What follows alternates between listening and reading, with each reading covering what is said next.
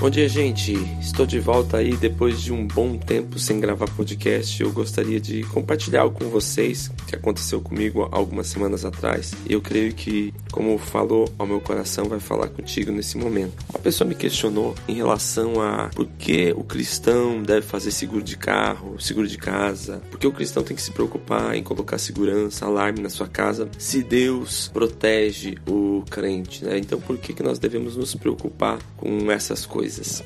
E eu me lembrei de uma passagem que está lá em Deuteronômio, capítulo 22, versículo 8, que diz assim: Quando alguém de vocês construir uma casa nova, faça um parapeito em torno do terraço, para que não traga sobre a sua casa a culpa pelo derramamento de sangue inocente, caso alguém caia do terraço. Olha só, olha a, a, o que a Bíblia está dizendo aqui. Ela está dizendo que quando você constrói uma casa, você precisa cuidar. Não é porque Deus está cuidando de você ou cuidando da sua casa que você vai dar lugar ou você vai fazer algo de qualquer forma. Então aqui diz: quando você constrói uma casa, lá no terraço, faça um parapeito, porque senão alguém pode subir lá e pode cair, e pode morrer ou pode se machucar e aí não adianta você reclamar, ou seja, você vai ser culpado do sangue inocente. Então, cuide, tome cuidado.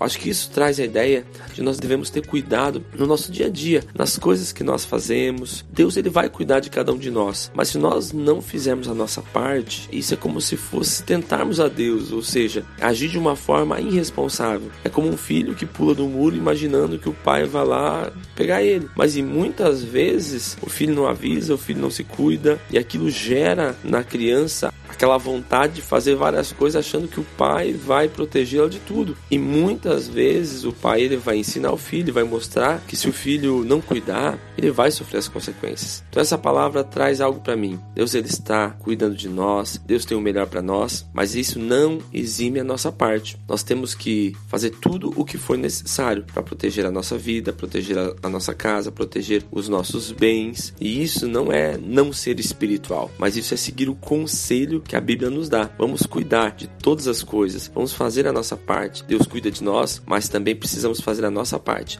Fique com Deus e bom dia para você.